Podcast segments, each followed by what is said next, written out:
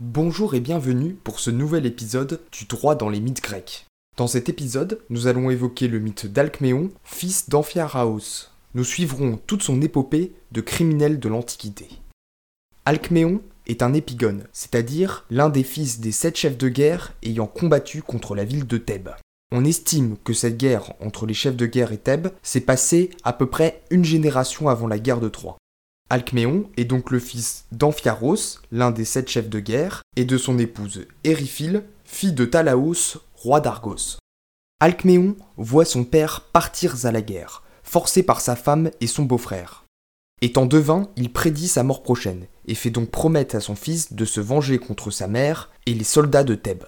À la mort de son père, Alcméon accomplit sa promesse et assassine sa mère de sang-froid. S'ensuit alors une fuite dans toute la Grèce, début de son épopée. Dans cet épisode, développé par ma camarade Salma, nous analyserons des passages de la vie d'Alcméon au regard du droit français. Nous étudierons d'abord son matricide, puis le mariage et la bigamie, et enfin, sur une note un peu moins sulfureuse, le dol et le vice du consentement. Mais chaque chose en son temps. Attardons-nous d'abord sur son meurtre par préméditation, le meurtre de sa mère, Éryphile.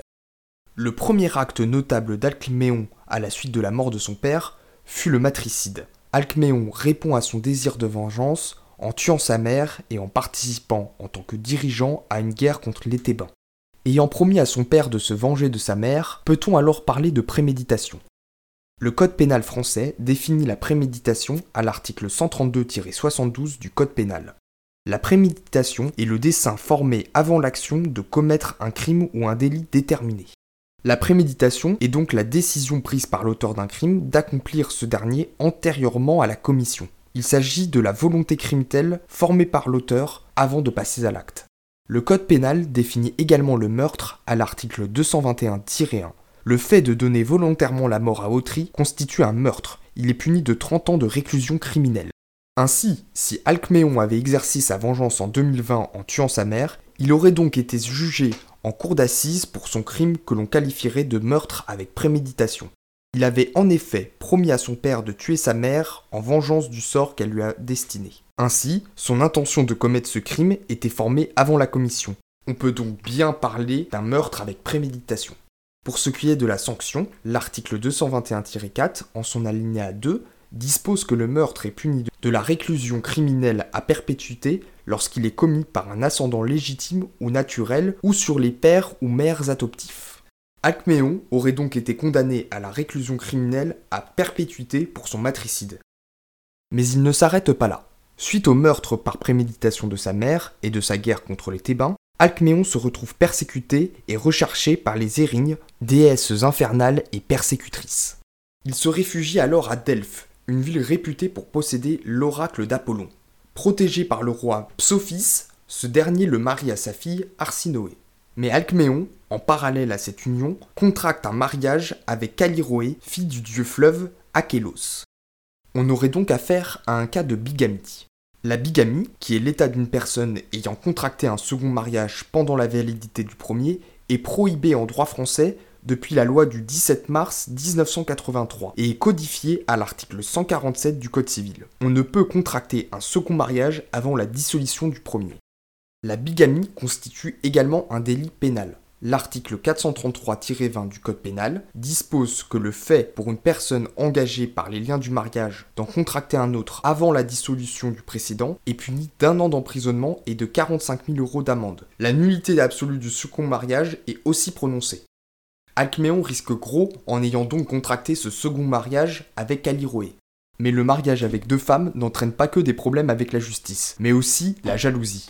Durant son premier mariage avec Arsinoé, Alcméon lui avait offert les fameux bijoux qui appartenaient à sa mère, la robe et le collier d'Éryphile. Mais lors de son second mariage, Callirhoé réclama elles aussi les bijoux de la mère d'Alcméon. Alcméon alla donc sous un faux prétexte demander au roi et à sa fille de lui remettre la robe et les bijoux afin de les offrir à sa seconde épouse. Là encore, Alcméon va se mettre hors la loi. L'article 1130 du Code civil décline les vices du consentement pouvant toucher un acte juridique. Il dispose que l'erreur, le dol et la violence vicient le consentement lorsqu'ils sont de telle nature que sans eux, l'une des parties n'aurait pas contracté ou aurait contracté à des conditions substantiellement différentes. Et l'article 1137 du Code civil ajoute que le dol est le fait pour un contractant d'obtenir le consentement de l'autre par des manœuvres ou des mensonges. Constitue également un dol la dissimulation intentionnelle par l'un des contractants d'informations dont il sait le caractère déterminant pour l'autre partie. On peut légitimement penser que si Arsinoé avait su la véritable intention de son mari en reprenant la robe et les bijoux offerts, elle n'aurait pas agi de la même façon et aurait sans aucun doute refusé de lui donner, tout comme son père. Leur consentement est donc vicié par le dol. Pour ce qui est du devenir de cette donation, l'article 1116 du Code civil dispose que le dol est une cause de nullité de la convention lorsque les manœuvres pratiquées par l'une des parties sont telles qu'il en est évident que sans ces manœuvres, l'autre partie n'aurait pas contracté. Il ne se présume pas et doit être prouvé. Je pense qu'Arsinoé pourrait prouver sans trop de problèmes qu'en ayant su que son mari allait offrir ses bijoux de mariage à sa nouvelle femme, qu'elle n'aurait jamais accepté de les lui donner. Eh bien, il me semble que nous avons fait le tour des crimes et crapuleries d'Alcméon. N'hésitez pas à écouter nos prochains épisodes pour en savoir plus du droit dans la mythologie grecque. Merci de m'avoir écouté et à bientôt.